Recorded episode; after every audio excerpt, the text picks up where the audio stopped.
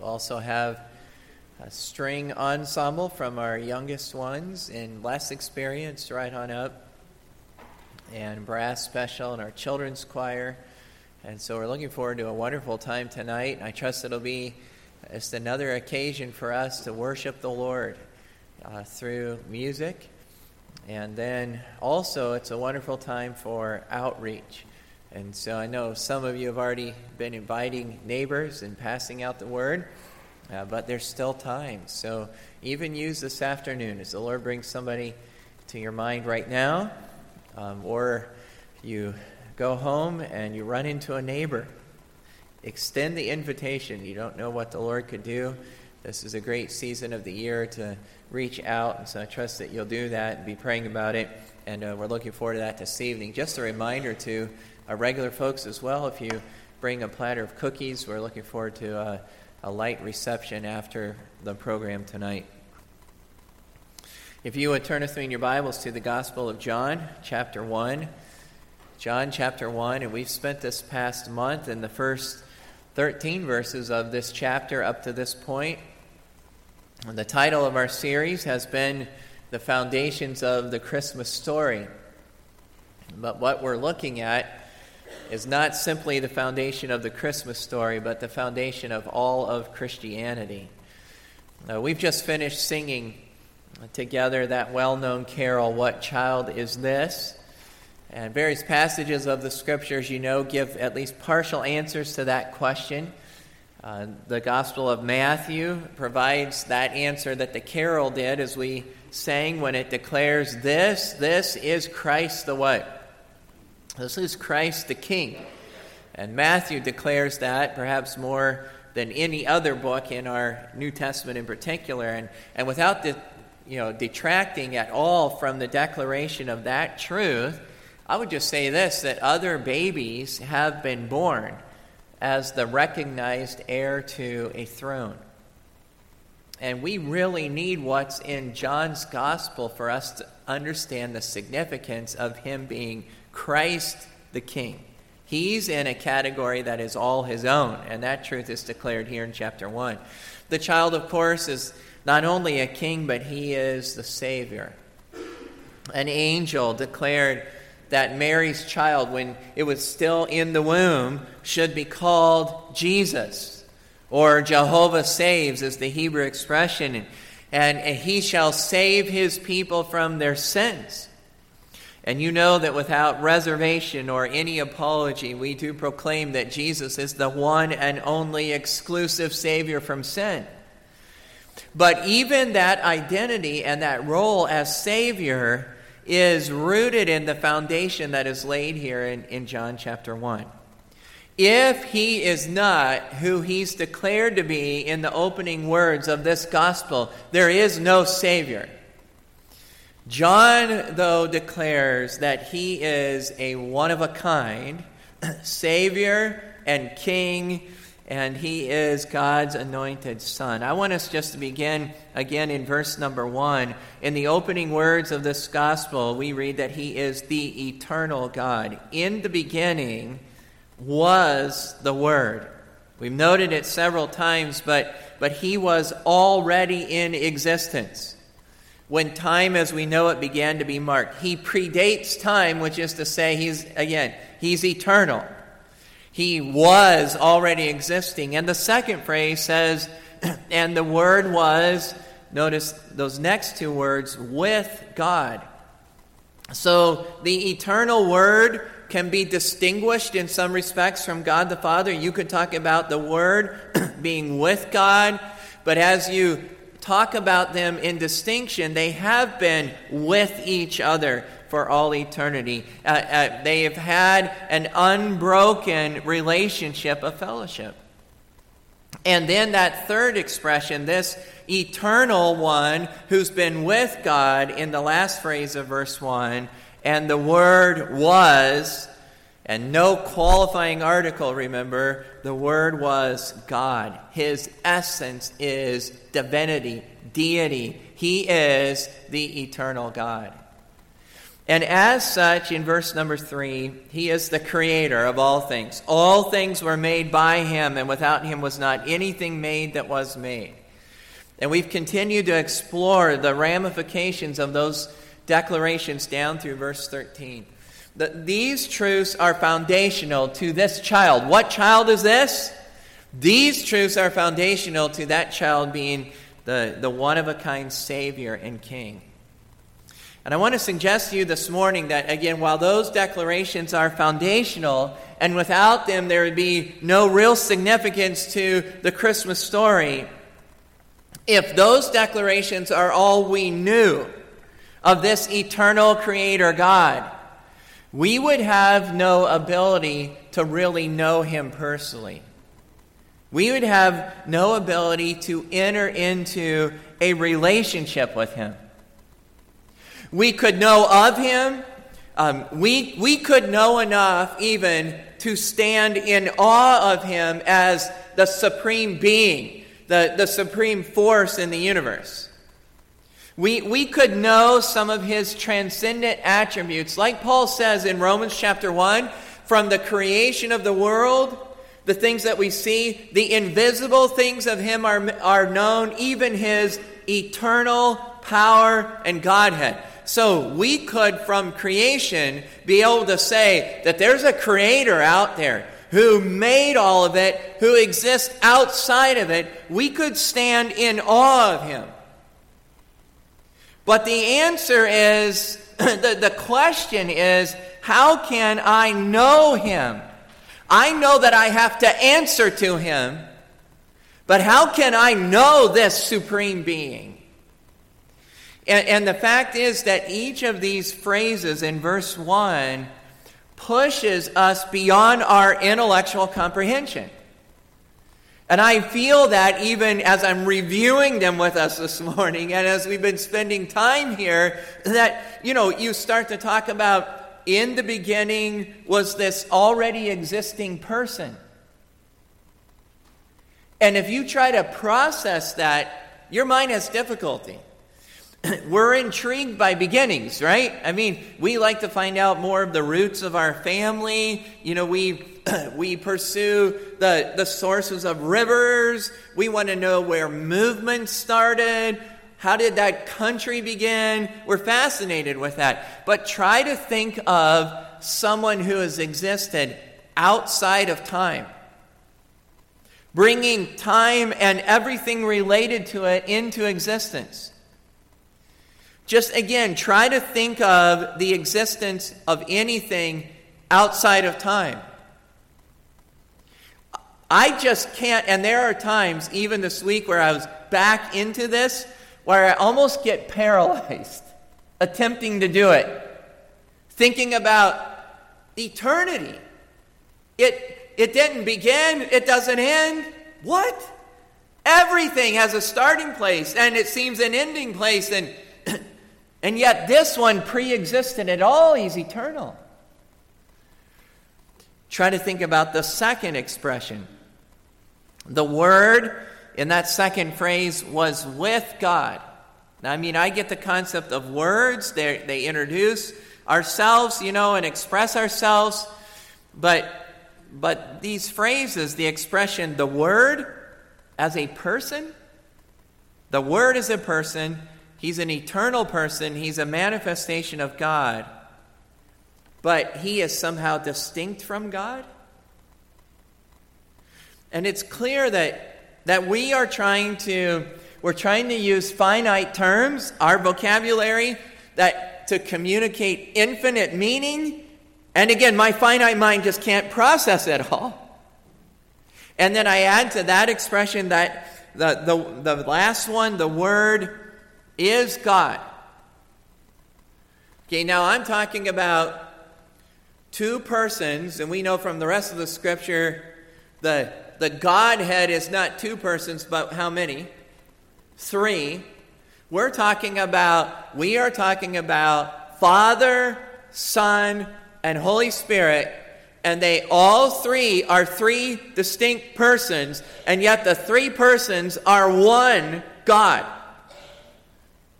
And There's no parallel to that in human existence or in all of creation. There's nowhere else I can go to consider an example that comes anywhere close to it.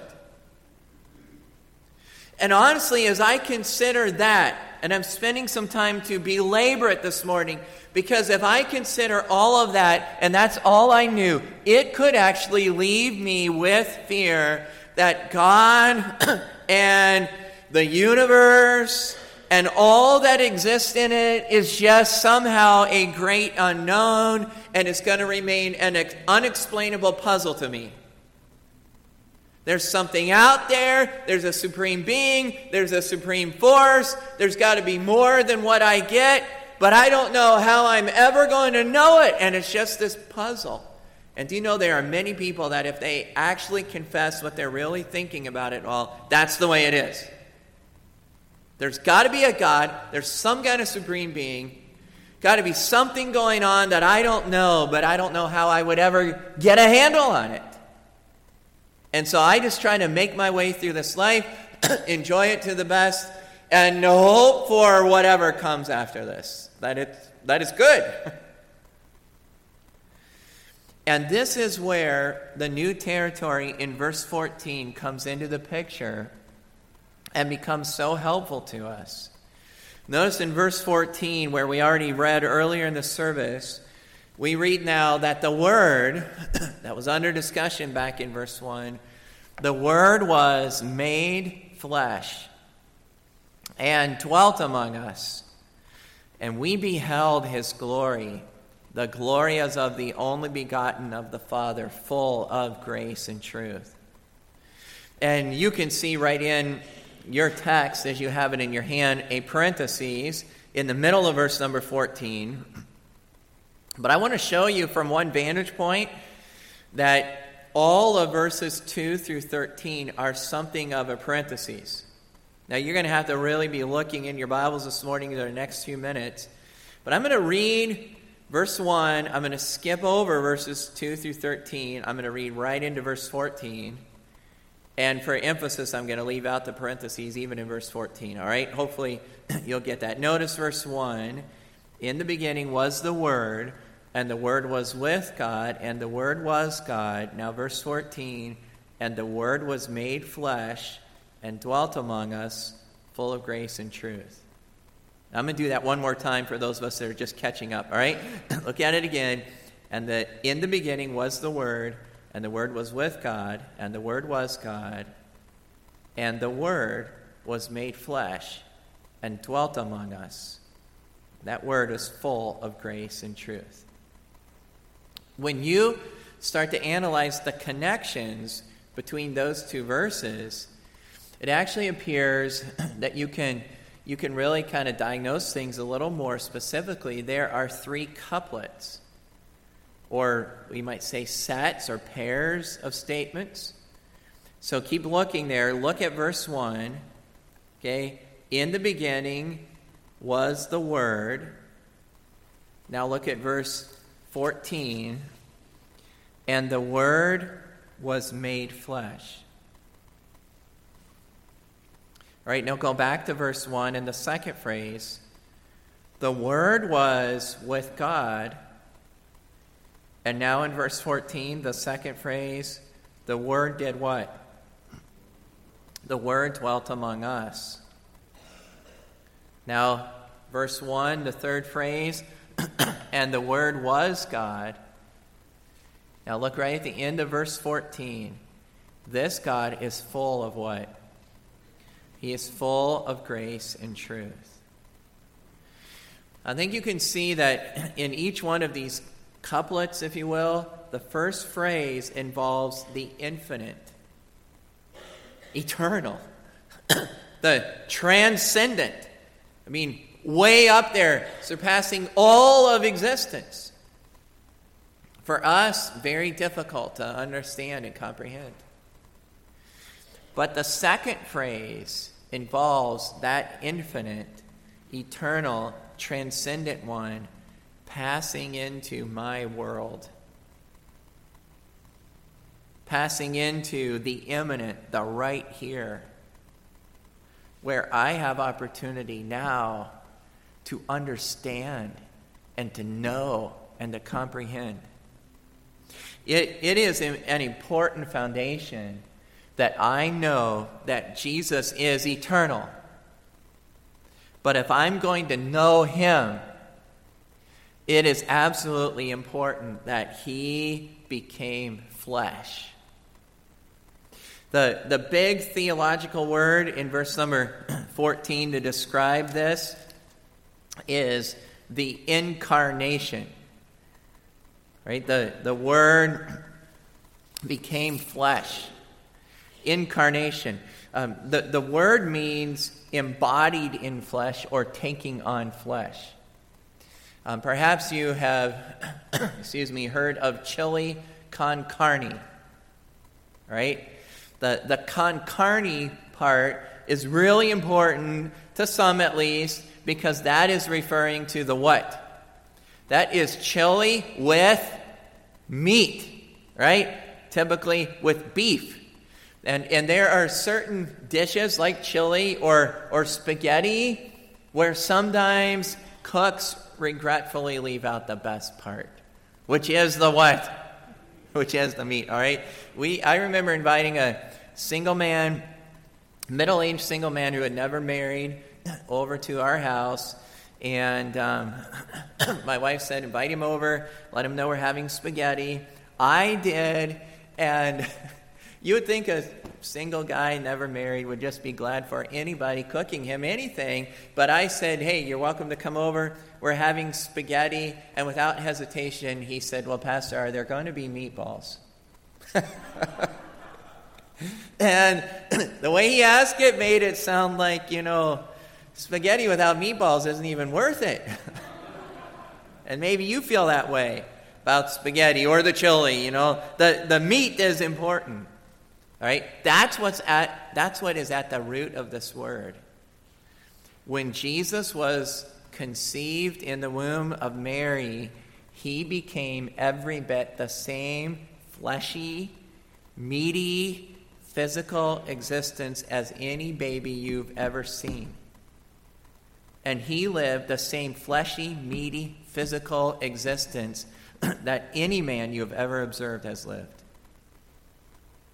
He experienced hunger and thirst and fatigue, and he suffered pain in the flesh, just like you and I suffer pain in the flesh. This is infinite, eternal God passing into the finite with the same flesh and blood body that you and I have.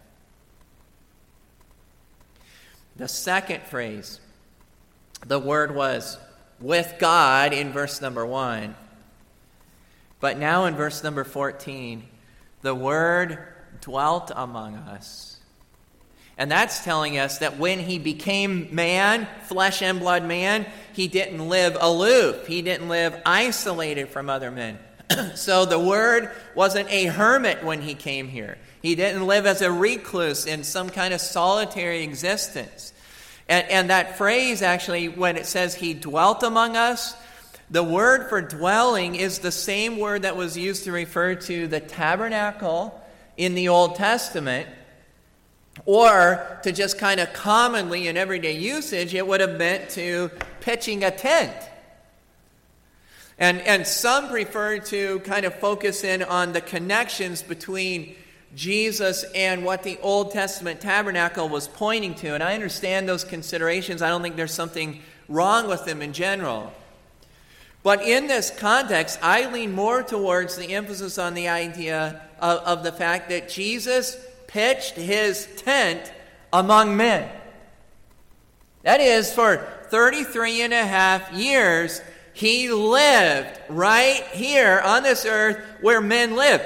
He didn't just appear for a few days, right? He didn't appear like, you know, a phantom or a ghost and just kind of blow in and blow out. For 33 and a half years, he lived, he lived right in the midst of a family, there were four brothers and sisters. He lived in the midst of friends and a community. We know his aunt and uncle are. We know who his cousin is.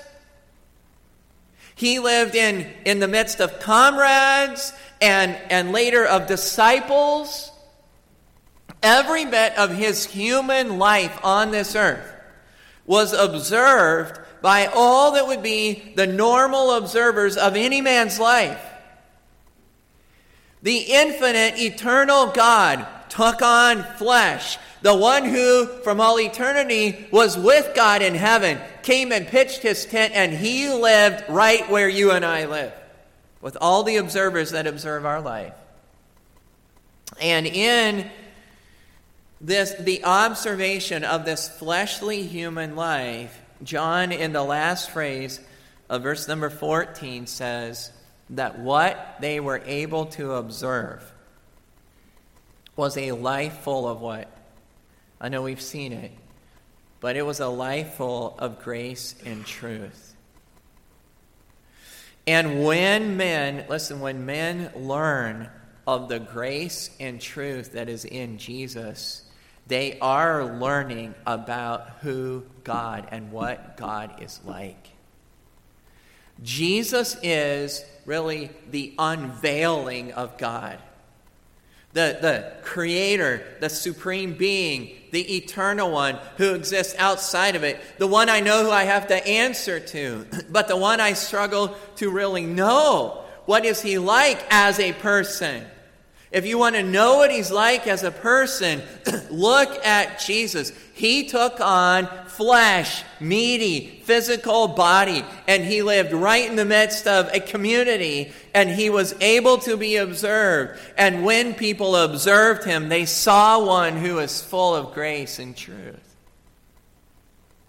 The attractiveness of his grace isn't a gracious, kind, gentle, considerate person. So attractive. The, the attractiveness of his grace, even if I could say it this way, the awfulness or the awesomeness of his truth and integrity. All of these are revelations to men of what God is like. In the life of Jesus, we are able to Learn of a God who is full of tenderness, who is full of gentleness, who is full of pity, who is full of compassion. We learn of winsomeness and attractiveness that made, made him dear to children, that made him precious to needy ones no one else would give them the time of day, but they kept calling out to him because they knew in him something unique. Made him precious to sinners who thought they'd find mercy in him. Look, look again on his compassion to the afflicted, of his tenderness to those in need. He is full of grace. But he is also full of what? He's full of truth. He was certainly capable of, of anger and severity and the pronouncement of woe on those who would remain in unbelief and rebellion and, and would lead others down paths of error for their own gain. He, he declared that there was a wide gate and a broad path that leads to destruction, and many are on it, and that there is a narrow gate and a straight path that leads to eternal life, and few there are that find it. And that that gate isn't hard because of what man has to do to earn his way to heaven, but because man has to admit he is self willed and he has to humble himself. That way is hard because Jesus said men love darkness rather than light because they're what? Their deeds are evil. It's hard because Jesus said men love the praise of men more than the praise of God. It's hard because, again, Jesus said, They that are whole have no need of a, of a physician. I came not to call the righteous, but sinners to repentance. He declared that he is the one source of a relationship with the Father. Jesus said, I am the way, the truth, and the life, and no man cometh unto the Father but by me. He is full of grace and he is full of truth. And when you think of those two qualities in Jesus, the grace and the truth, don't think of them in, in isolation, but think of them as coming together in the man, Jesus Christ. The, the, the life and teaching of Jesus was not primarily, it certainly was not only uh, of grace. And the life and teaching of Jesus was not a manifestation primarily, and, and again, definitely not only of truth. But the revelation of, of Jesus is the combination of grace and truth. In one, out of his grace came the provision for our sin to be paid for. Out of his truth came the righteousness of the redemption that is in Jesus. Grace will not act out I'm sorry, will not act outside of truth. The moment you deny truth, you deny grace. In Jesus, we see both of these qualities in unique excellence. In the gospel of Jesus, we see grace and truth in just a blazing glory. And in the incarnation and the, the life and ministry of Jesus, there is this unveiling of God so that you and I have the opportunity to personally know. Isn't this amazing? You and I have the opportunity to personally know the infinite, transcendent, eternal God of the universe. I one time had opportunity standing on the sideline of a youth football game. I was coaching one of our assistant coaches, gotten to know a little bit over the course of the season. Our sons were out there playing. Uh, thankfully, we were far ahead. and so it was toward the end of the season, and he said, My son has had such a great experience with you. Is there something I can do for you? And we were talking. He said, How about you and your boys? I'll get you tickets to a Green Bay Packers football game. And I said, I would love that. But we are busy on Sundays. And he said, Oh, yeah, what am I thinking? and a little while later, he says, All right, how about Sunday night? I'll get you tickets to a Sunday night game. You mentioned a date coming up. And I said, Well, we actually have an evening service.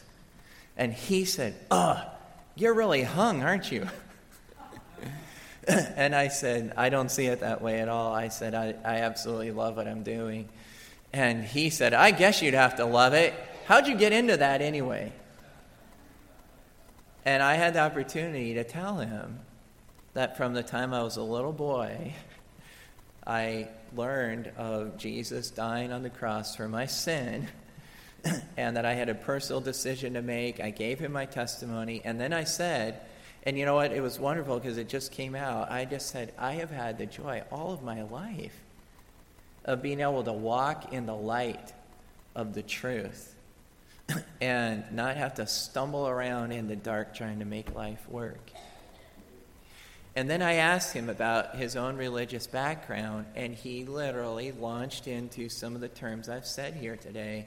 He said, Well, I don't know what you'd call me, maybe a Buddhist. And uh, he mentioned some other things. He said, I, I, I know there's some supreme being that's out there, I don't know what you would call him or it or whatever. That's his background. And this is why Jesus came. So that none of us has to just say, there's a supreme being, and I know there's something out there. but isn't it wonderful that there are so many here that you don't just know about God, you know Him personally the infinite, eternal, creator, transcendent God, you know because you talk with him and you walk with him and you have fellowship with him and you have the opportunity to do that because the word became flesh and dwelt and he reveals the God who's full of grace and truth.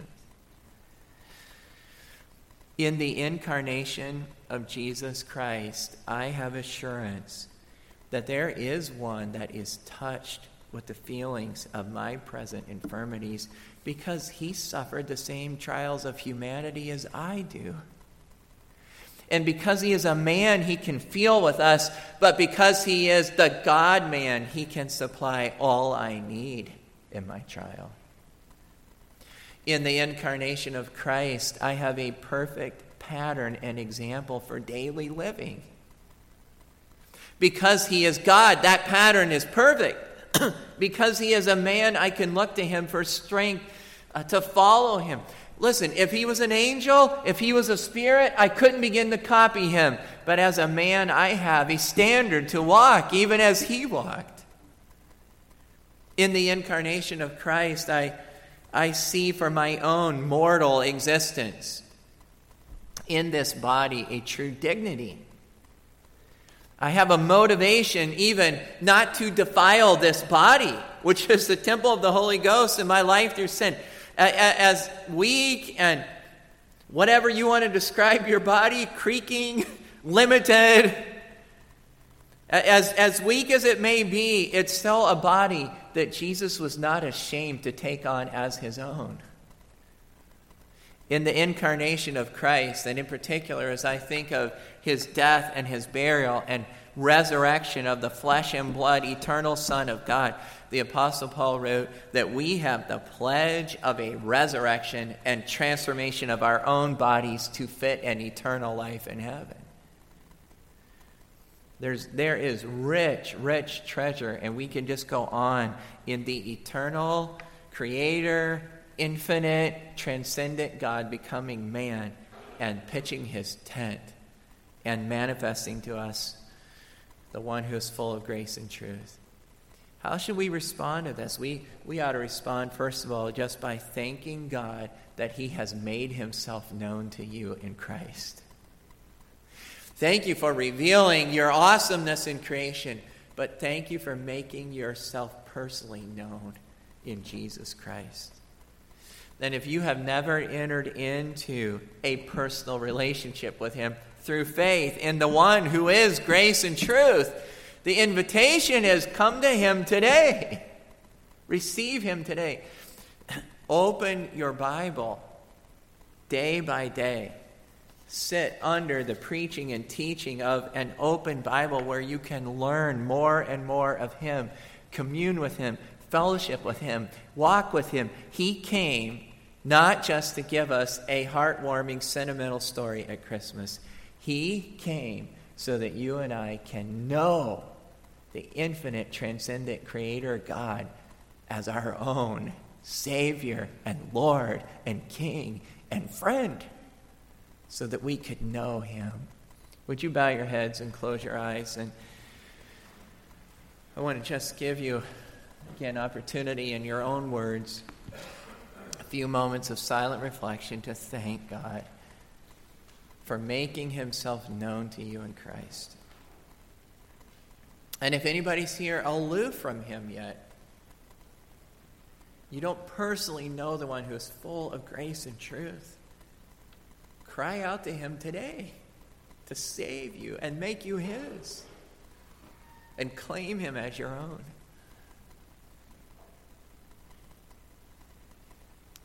And maybe even there's a response that needs to take place in the heart of a true believer. but you've just been kind of living this life day by day, assuming his existence and maybe even presuming on his existence, but not walking in fellowship with him and and just learning more of him and even basking more and more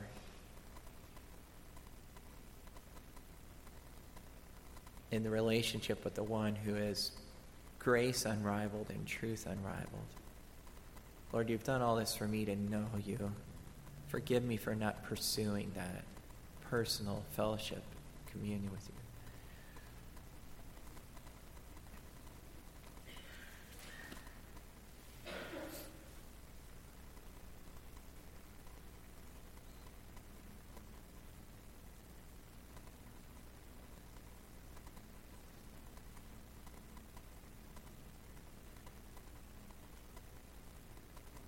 Our Heavenly Father, we confess in words we've just communicated, even that we fear that so often we, we do assume your existence. We acknowledge it, we believe it, and we really presume on it. And at key times, we, we return to it. And yet, we fear that far too often we know so little of the nurturing of that personal relationship of fellowship and communion with you. And we just want to ask you to forgive us. We want to thank you that you've made yourself known. Thank you that you, the infinite, eternal God, took all the initiative to make yourself known to us. And thank you that you've made yourself known to us in so clear, observable, distinct ways. And we thank you for the opportunity to relate to you personally through Christ. It really is such a wonderful relationship and such a simple relationship that, as Paul described in Romans 8, the Spirit bears witness with our spirits that we're the children of God, and we just cry out, Abba, Father, and we talk to you in the most familiar terms. And again, we're, we're often really not contemplating the treasure of being able to talk to the infinite God in the most familiar terms. And we just thank you again. And Lord, we pray that you'd use the truth to meet every need that's represented, and in particular, just draw us nearer to you as we respond in faith, as we respond in repentance and confession. And as we respond, we, we trust by your Spirit and increased loving adoration. We thank you again for making yourself known to us. In Jesus' name we pray. Amen. We're going to turn in our hymnals to number 83. number 83 is Hark the Herald, Angels Sing. And that first verse of Wesley's hymn captures uh, some of that uh, angelic pronouncement the day Christ was born. Peace on earth, mercy mild, God and sinners reconciled, and calls us to joy. But I want you to look at the second verse. We're going to sing them all, but the second is in particular what it captured me in reference to our text. Christ by highest heaven adored, Christ Notice this the everlasting Lord. Then late in time, he came in time, behold him come, offspring of a virgin's womb, veiled in flesh, all that meaty, fleshy, right down there in Bethlehem's manger. But all of that is what the Godhead see. Hail the incarnate deity, pleased as man with men to dwell Jesus, our Emmanuel. What is Emmanuel? God, God with us. That's the glory of the incarnation. Let's stand together as we sing.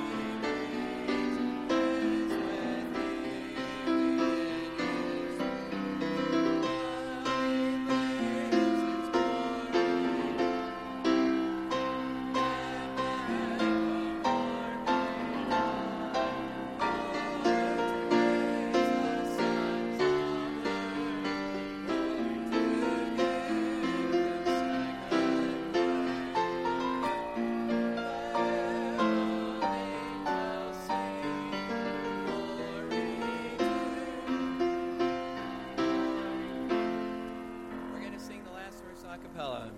Come, desire of nations, come.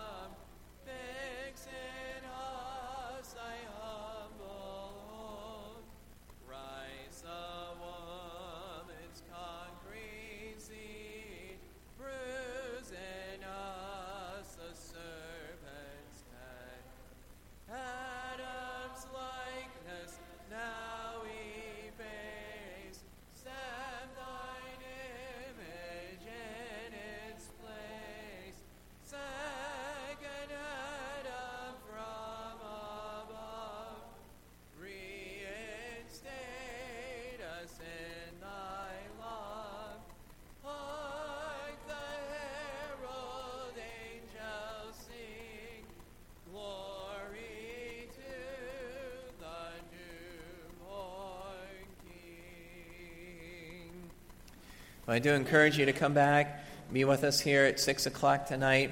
Be a wonderful time of worship and fellowship and outreach if we'll use it.